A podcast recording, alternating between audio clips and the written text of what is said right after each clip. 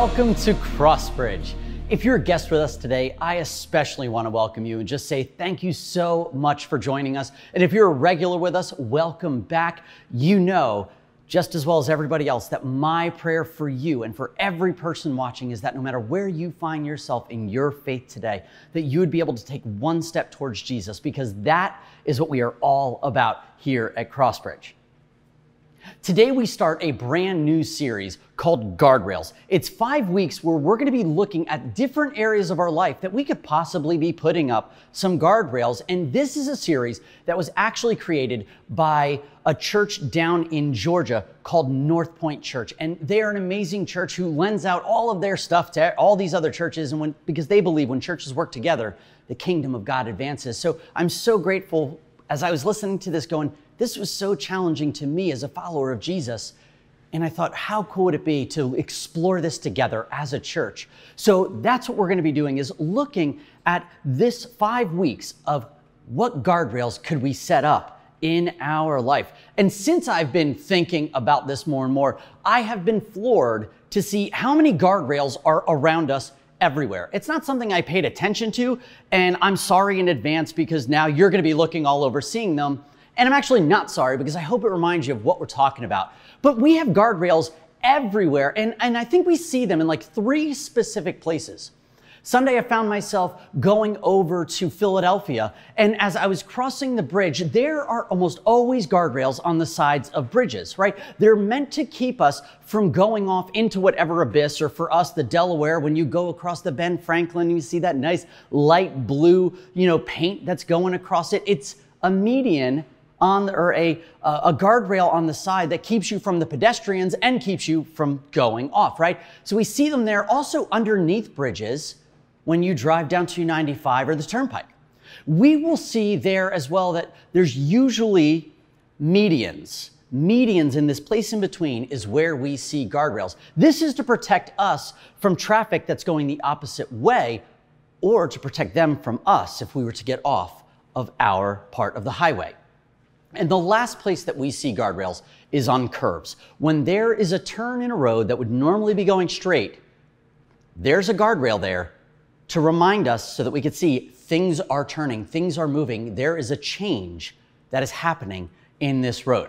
And guardrails, they accomplish two things, okay? They accomplish two things. They direct us and they protect us. They direct us and they protect us. And here's what's funny about guardrails is guardrails are never placed in the danger zone. They're always placed in the safety zone. They're not placed in the danger zone. They actually take up some of this safe area that we have to drive in, and they're placed on that side to protect us from going into the danger zone. And we want them there, don't we? None of us are angry that they take up some of our safe space. None of us are going to drive across the Ben Franklin saying, I really wish there were no medians here, and I wish that there was no guardrails on the side, because I'd love to see how close I can get to these pedestrians. I would love to see how close I could get to the edge of that bridge before I fall in. No one wants that. We love that they're in the safe zones to keep us from the danger zones, and they're there so that they can minimize the damage. Guardrails exist to minimize damage. For some reason, if a car that you or I are driving begins to drift and we veer off and hit the guardrail, we may scrape the paint of our car, we may bust up the front end of our car, but we will be so grateful that it minimized the damage from us going off the road and into a ditch, off the road, off the cliff, off the bridge, into whatever's underneath it. We're grateful that it minimized the damage, because we always say things when we've been into hitting guardrails, it could have been so much worse. And I don't think it's just when we drive that we need guardrails. If we were to look at our life as a whole, I think we could use guardrails all over. And we probably wish that different areas of our life had guardrails, that we had financial guardrails, relational guardrails, marriage guardrails, moral guardrails, professional guardrails, relational guardrails that keep us honed in all of these areas.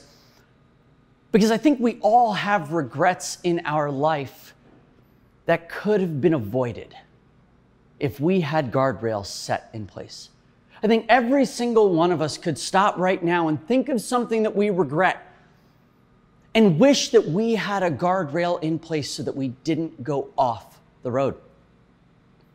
Which leads me to believe today that the future of your life and mine could be drastically changed today if we begin to put guardrails up in our life. That we could avoid future regrets by putting guardrails up today.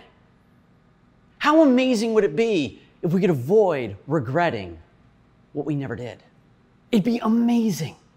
And I should be upfront with you because I say it's amazing, but what we're about to talk about is going to be very, very difficult because we live in a culture that really does not celebrate guardrails. We live in a culture that doesn't even like guardrails or firm, stances on things. We live in a culture that, I guess the best way to put it is we like painted lines that tell us we could go into these lanes and those lanes, but we don't ever want the guardrails that tell us to stay in our lane.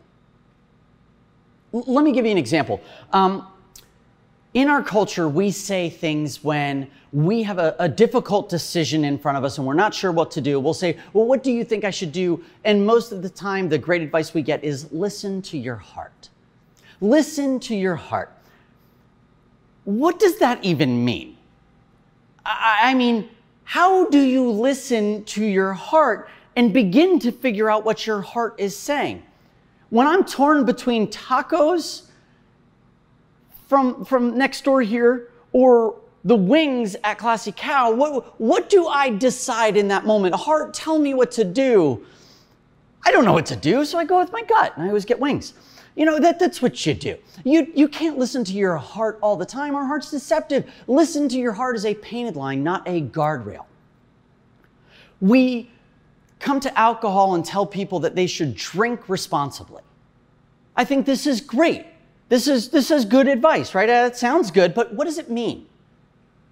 What does it mean? What happens when you cross the line of responsible, and where is that line? What happens if a responsible person crosses the drink responsibly line? Can they go back to make a responsible choice not to do? No, it's a painted line you've gone over. It's not a guardrail. Or maybe to get it a little closer to home to something we all understand. When you begin to talk to your teenagers about sex, or teens, if someone has said to you, let me give you some advice as to when to become sexually active, we love to say things like, you'll know when you're ready, right? Wait until you're ready. Ladies, I'm positive one of you must have come up with this advice because maybe it makes sense to you. But if I were to sit down with a 16-year-old boy, look him in the eyes and say, listen, we're going to have the talk and I want you to wait until you're ready. Oh my gosh, do you know what you're going to hear back? My man's going to look at you and be like, I was born ready, right? You can't just say that and say, wait until you're ready. There's no way to measure that or figure. That's not a guardrail. That's a guideline. That's a painted line. It's not bad advice, but it's not going to really help us. Does that make sense? Culture doesn't encourage guardrails, but I will tell you this, they will be the first on scene when your car goes off the road in your life. When you've missed that painted line, gone right off the road into a ditch, they will be the first there to shame you for how you've gone off the road. When you make those bad financial decisions or morally questionable choices, when our marriages don't end the way we think, when we crash, they're there to highlight the damage, to measure the height of the flames, and to share our story as an illustration of reckless living. But if you opt in for guardrails, you may not be celebrated, and people might fight against you when you want to put them up. But I promise you, you will have fewer regrets in your life. You will. Guardrails will keep us from fewer regrets. And this is not a new statement or a new idea. If you have a Bible with you, if you look at your Bible and you look at the first 2/3 of it in this Old Testament, this is all God's word to his people, the Israelites. And when you look throughout it, you see this amazing collection of 613 different laws that God had given them, and they were guardrails. Things that they should and they should not be doing. And if you are part of the Crossbridge family, we're going to be soaping this coming into our next month in July to look at what are some of these laws. These aren't unfamiliar to us. But if you get into the New Testament, in that last third of the Bible, when you look at the biographies of Jesus, he begins to take these guidelines or these guardrails and starts to sum them up to make them a little more practical. And I love how the Apostle Paul takes this to the next level with these churches that have been developed all over the world that they live in. And he writes letters to these churches that he loves so dearly. And I would love for you, if you have a Bible with you, to turn to the letter to the church in Ephesus. The book of Ephesians is what we call this. And when you turn to Ephesians, we're going to be in chapter 5. And what you should know about this little letter and this book is simply that up to this point, he has kind of given them this list of do's and don'ts. You know, he's talked about these general ideas of things that they should and they shouldn't be doing. And when you get into chapter 5, he's going to get very practical. And what I love about chapter 5 is that the Apostle Paul gets practical, and he doesn't know this, but we know this. He uses Crossbridge language to teach this church. And he's going to kind of teach them what steps they can take practically to set up some guardrails in their life. And in chapter 5, this practicalness, he doesn't want them to end up in a ditch, okay? He doesn't want them to end up in a ditch. So this is what he says. We'll be in chapter 5, verse 15. Be very careful then how you live, not as unwise, but as wise. Now, some of your Bibles might have a different translation in here, and it might say something along the lines, because in the Greek, that word live there actually is translated walk, and it'll say, be careful how you walk. And the best way to kind of give you an example of this is I live in a townhome community. And I love my neighborhood, but we have about as much land as the size of my Bible for each of our townhomes. It's tiny. There is no land. Everything is really shared. And our kids play outside. It's shared. And we happen to have a lot of huge dogs that live in our neighborhood, or everyone around us just likes our loop to walk their dogs. Now, if you've come to visit my house, you pull up, and you get out on the grass side of the street and you're about to step up onto the curb, in this moment, I'm asking you to Ephesians 5:15. Would you walk carefully? Because not everyone cleans up after their dog. And so now big dogs on little pieces of land when you begin to go out, or when our kids go to play, we say, be careful where you step. So when Paul is saying this to this church, he's saying, I want you to pay attention to your steps like it's a tiny piece of land and a big dog that you're following, that they live there. And so he's like, listen, I need you to walk, and here's how I want you to walk. Walk not as unwise, but as wise. I want you to walk wisely. And again, when you look at this, this is so much more than, I want you to choose the right things to do all the time. No, this isn't about right and wrong. He used his wisdom as the measuring stick of a good decision. He tries to say, if you've got a choice to make, and when it comes to walking your life out and taking your steps, I'm not asking you to take the right step. I'm asking you to take the wise step, because there are wise steps and unwise steps. And this is so much more than right or wrong, isn't it? It's a harder question when we ask, what is the wise thing to do? Because wisdom will bring us clarity. When right and wrong, a lot of times they feel subjective. So Paul continues in verse 16, and he says, I want you to make the most of every opportunity because the days are evil. And again, your translation that you're working off might say something a little different here, because in the Greek, this making the most of every opportunity could also be translated redeeming the time. I need you to redeem the time. You know, Paul's using a currency that you and I understand really well. I'd like to believe that even 2,000 years ago, well, when this was written, today, we understand the currency of time so much more. That time is way more valuable than anything else that we could get our hands on. How many of us, if we had the choice, would want to go back and redeem time that we didn't use well? That we could think of situations in our life that we would say, man, I wish I could have that time back. I would have used it differently. If we all knew that we were going to be locked up in 2020, it kept feeling like every month we could get out. Maybe it's next, maybe it's next. So we had this indefinite amount, but if I knew that I had a year to invest in something, would I have used that time different? I'd want to go back and redeem that time. If you knew that coming or going into work early and coming home late was going to lead to the family life that you have of a distant marriage and kids that don't care, would you go back and change how you worked a little bit different if you knew you could save your marriage?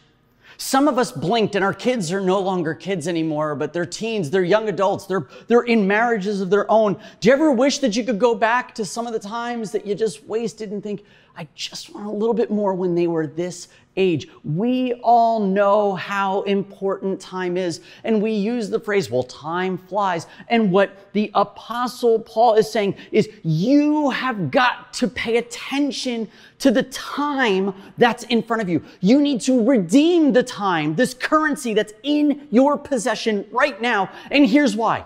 Here's why you need to redeem it. And he just says something that might seem a little weird or a little odd, but he says, because the days are evil. You got to make the most of every opportunity. You've got to make the most of the time that's in front of you because the days are evil. And 2,000 years ago, this church in Ephesus was living in a very dangerous time. They were living in a moment where, depending on who was governing and being a leader, their faith was either celebrated or considered treason, and they would be killed. They were surrounded by people who made horrible decisions very similar to us today. And what Paul is saying is you have to be on the lookout because what's going on around you is bigger than you think. The evil around you is larger and more influential and widespread than you have any idea. So you need to be on guard. Pay attention to what's around you. I remember when I began to learn to drive. I was 16, and my parents had signed me up for driving lessons at my school. And my driving instructor, Mr. Scott, who was so awesome, we get into the car, and he begins to try to teach me to drive. And if you've ever had these lessons, these driving lessons, you know what I'm about to talk about. And he began to teach me about defensive driving, right? You're in the car, and you're always looking to see what everyone else is doing. So if you're driving, you're making sure there's enough space to the car in front of you, behind you, and they always say it's one car per 10 miles. So there should be that many cars in front of you. And if you're on the highway, you always want to have what's to the left and to the right of you completely free so that if something happens, you can move in and out. I was confused because I thought, we live in New Jersey, Mr. Scott. We don't drive defensively in New Jersey, Mr. Scott. We drive aggressively in New Jersey. We drive in the left lane and we leave 10 inches for every 10 miles if they're not going fast enough in the left lane. We try to cut in on the ramp when you know the traffic's lined up for a mile, but you could get to exit 10 on 295 and just get off before everybody else and shortcut all of that traffic, right? This is what we know. And when we go to any other state, we get so frustrated by defensive drivers. Why are they waiting? What are they doing? They're paying attention to everyone else around them. They are driving defensively. And we get frustrated at them because they're careful about how they drive. And they look at us like maniacs. And what Paul is saying is like, listen, you cannot drive your life like you live in New Jersey.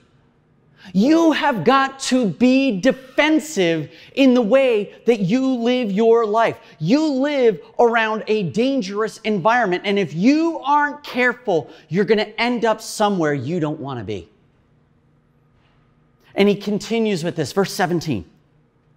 Therefore, do not be foolish. Right? I like this.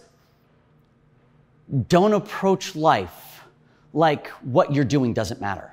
We don't get that privilege. And Paul's like, you can't just let this go. This matters. Therefore, do not be foolish, but understand what the Lord's will is.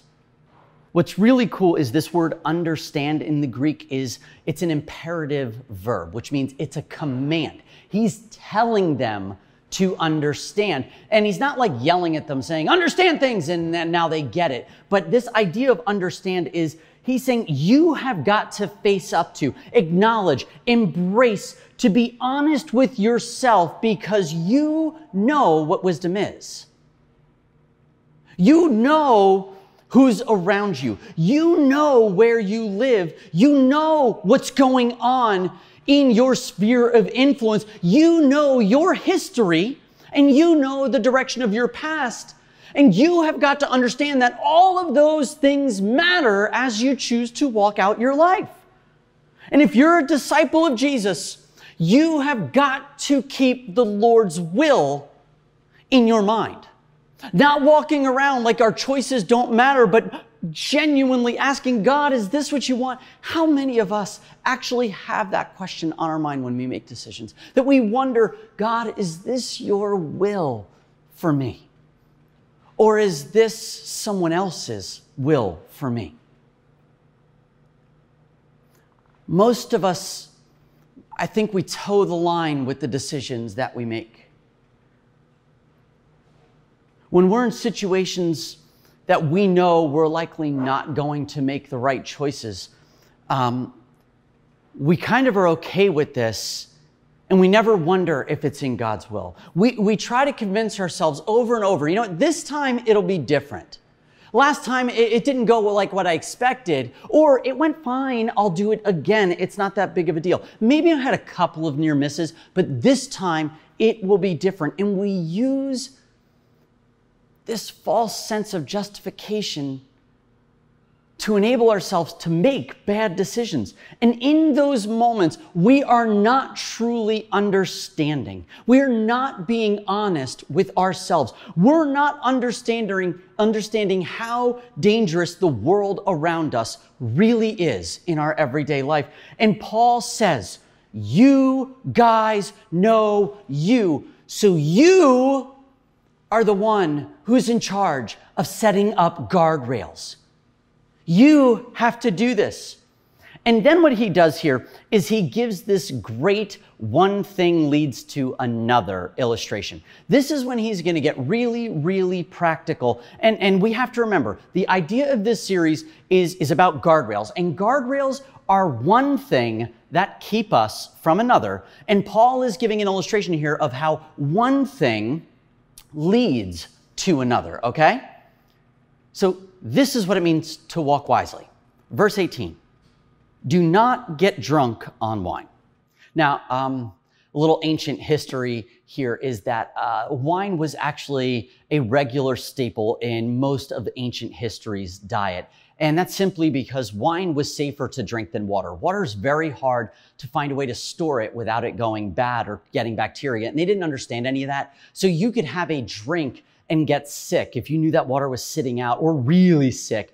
And so for the average person living in the first century here, the best way to put it is that wine could make you drunk, while water could make you dead, right? So you would have very often wined water. It was this way to, you know, kill the bacteria in that water a lot of times, and they all understood it. And now this is a one thing leads to another illustration, right? And he says, do not get drunk on wine, which leads to, now this right here, this is what a guardrail looks like.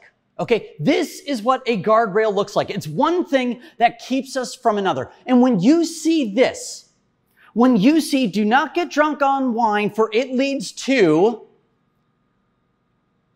what do you think it leads to? Does anything come to mind for you? Does anyone come to mind? Do you know anyone who wishes do not get drunk was a guardrail? The chances are that some people here listening, you right now know your life would look so different if do not get drunk was a guardrail that you had, that there were moments in your life that you wish that existed for you. Chances are you wish that guardrail existed for someone else in your life. For a mom, for a dad, for a caregiver in your life, how different would it look if they had a guardrail that said, do not get drunk because, and they guardrailed, they knew that this was the moment they could veer off. They can't.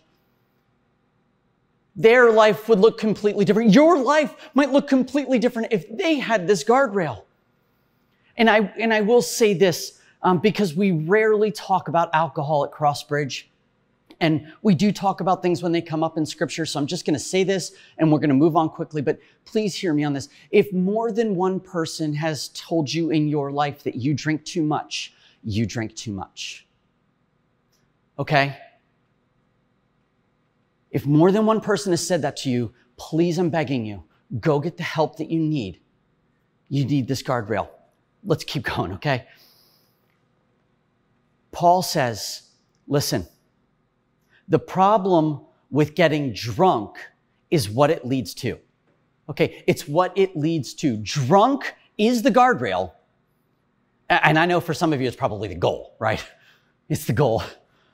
And it's funny, right up until there's an accident and your teen or your loved one's in a car that was hit by someone who missed that guardrail physically and in their own life. Or that driver of the car that your teen was in that didn't have that guardrail. It's funny to think that's the goal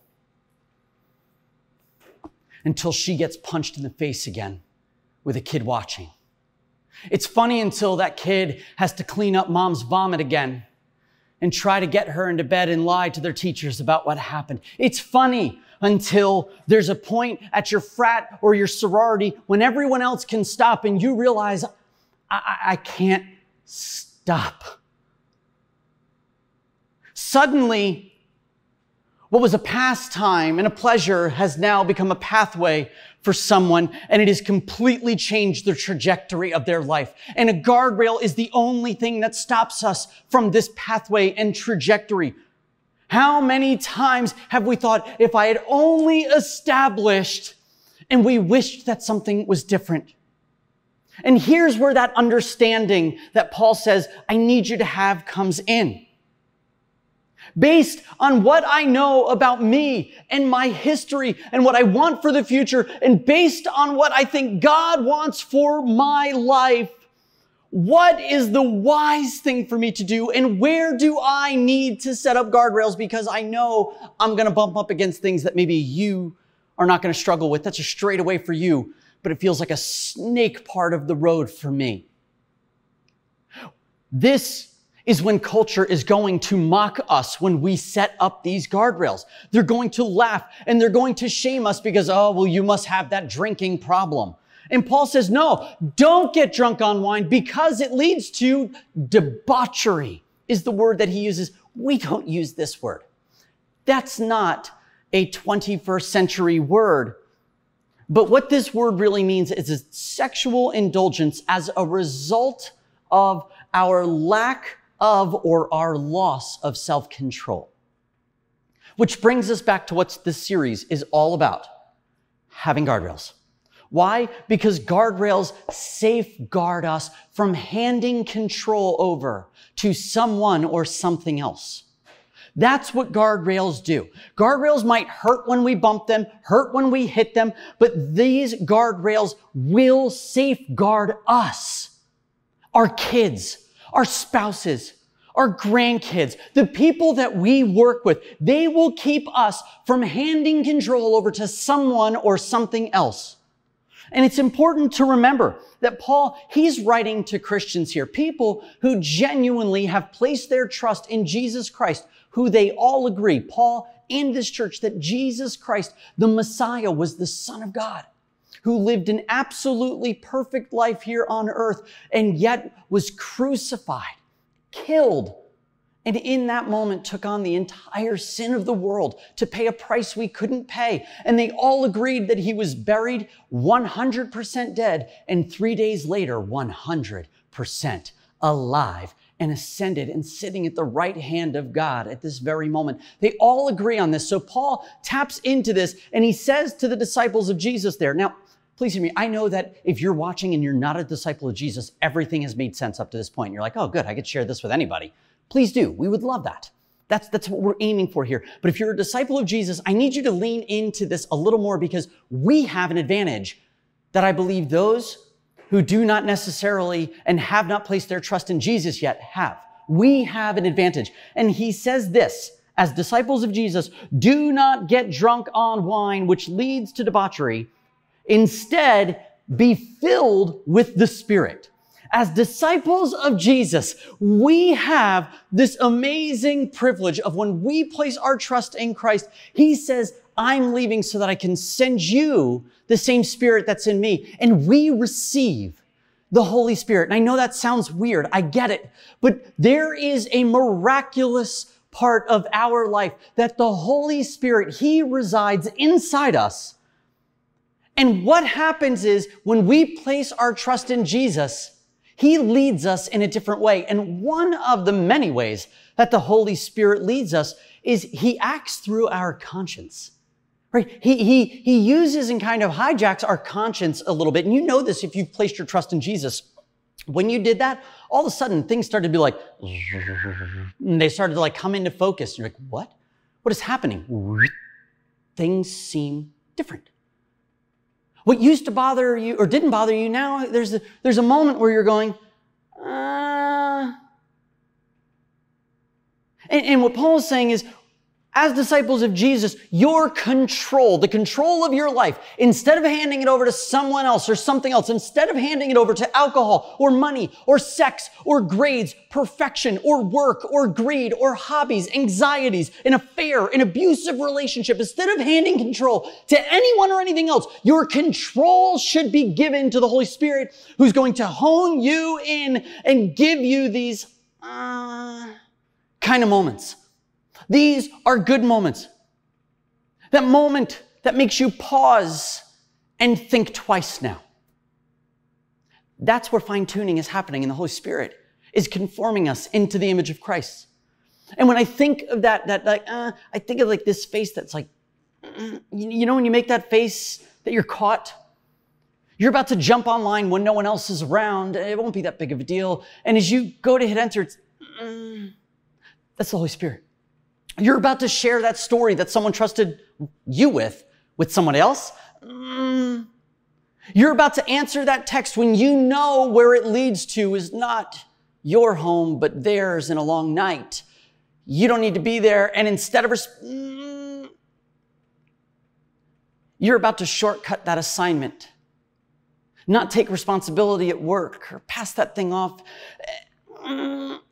These are the promptings of the Holy Spirit in our life that has taken control of who we are. And I remind my kids constantly in my home that feeling guilty about doing something wrong is a sign of the Holy Spirit in our life. That's not a bad thing. That's a good thing. It's a good sign. We should worry when that doesn't happen in our life. When there's no moment in our life, that's the moment we should be begging God to take control of our life again, because we're not making the best use of our time. We're not paying attention to who we were, who we are, what we want out of life, and the culture that's around us. We have lost control when we no longer go, That's why we need these guardrails. And we're going to keep coming back to this over and over the next 4 weeks. If we don't have these moments to set up the guardrails, we will never be able to step into what God's good pleasing, and perfect will is for our life. Paul says in Ephesians 5, "Be very careful then how you live, not as unwise, but as wise, making the most of every opportunity because the days are evil. And therefore, do not be foolish, but understand what the Lord's will is." This is what we're called to. And no one plans to wreck their life any more than they plan to wreck their car, right? No one plans to mess up and take these missteps in life, in their marriages, in their jobs, in their school. You know, no one plans to go off the road. But the problem is, we just don't plan not to. We just don't plan not to. And guardrails are what protect us from that. Guardrails are how you set yourself up to walk wisely. And I already know what some of you are thinking. You're writing me off. I get it. I get it. You're thinking, Jimmy, I'm so much more careful than that. Like, I'll be careful. I'm smarter than that. And it's easy to say this. And it's easy to say, you know what? That's what kids or teenagers say.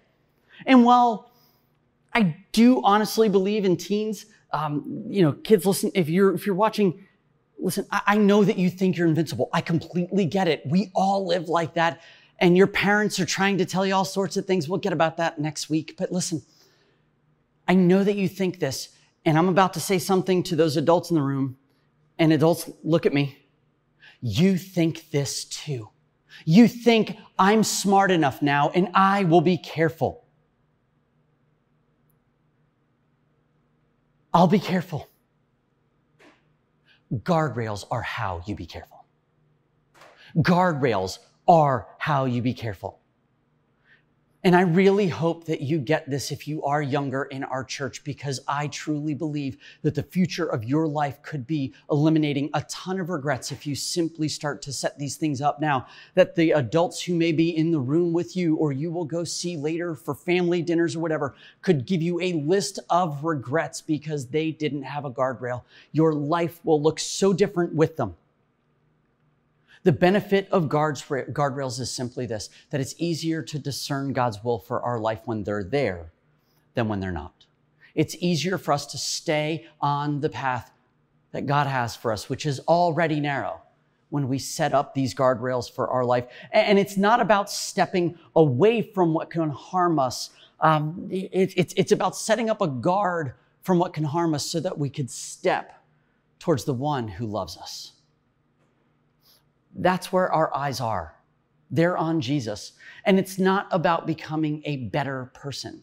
Your life will look different for this, but it's not about doing the right things. This is about surrendering the fact that we can't control certain parts of our life. And if we don't set up guardrails, we will wreck. And when we surrender our lives to the Holy Spirit, to the person and the teachings of Jesus, to the Father who created us, when we surrender there, I truly believe these guardrails that we bump up against then become a testimony to people in ditches that we pass. They see us, and it's funny, the people in the ditches aren't the ones who are going to be shaming us, are they? No, they're the ones who are saying, can you help me out? And we can, because we're not in a ditch. We're not on the side. We are going towards Jesus, and it's not just about us, but it's about what God is doing through us for others. This is why we need guardrails.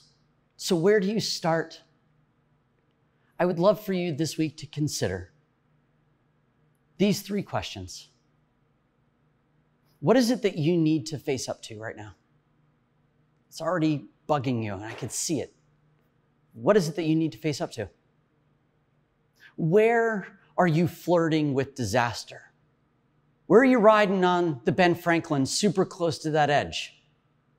You know. Where are you driving too close to that edge?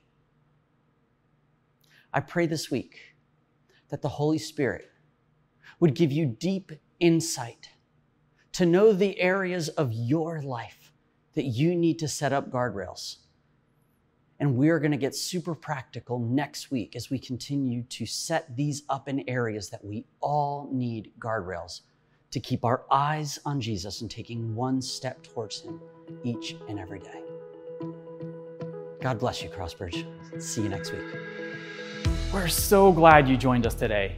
We believe that steps of faith happen in community, and we would love for you to connect and grow with us in a small group at Crossbridge. Our chat hosts are dropping a link in the chat now so you can see all the virtual and in-person groups we have available. If you have questions or you're not sure what group is best for you, shoot us a message at prayer@crossbridgecc.org. We can't wait to help you connect. We are all about loving God, loving people, and serving the world. If you want to give to help further that mission, you can head over to crossbridgecc.org/give for all the ways that you can help contribute.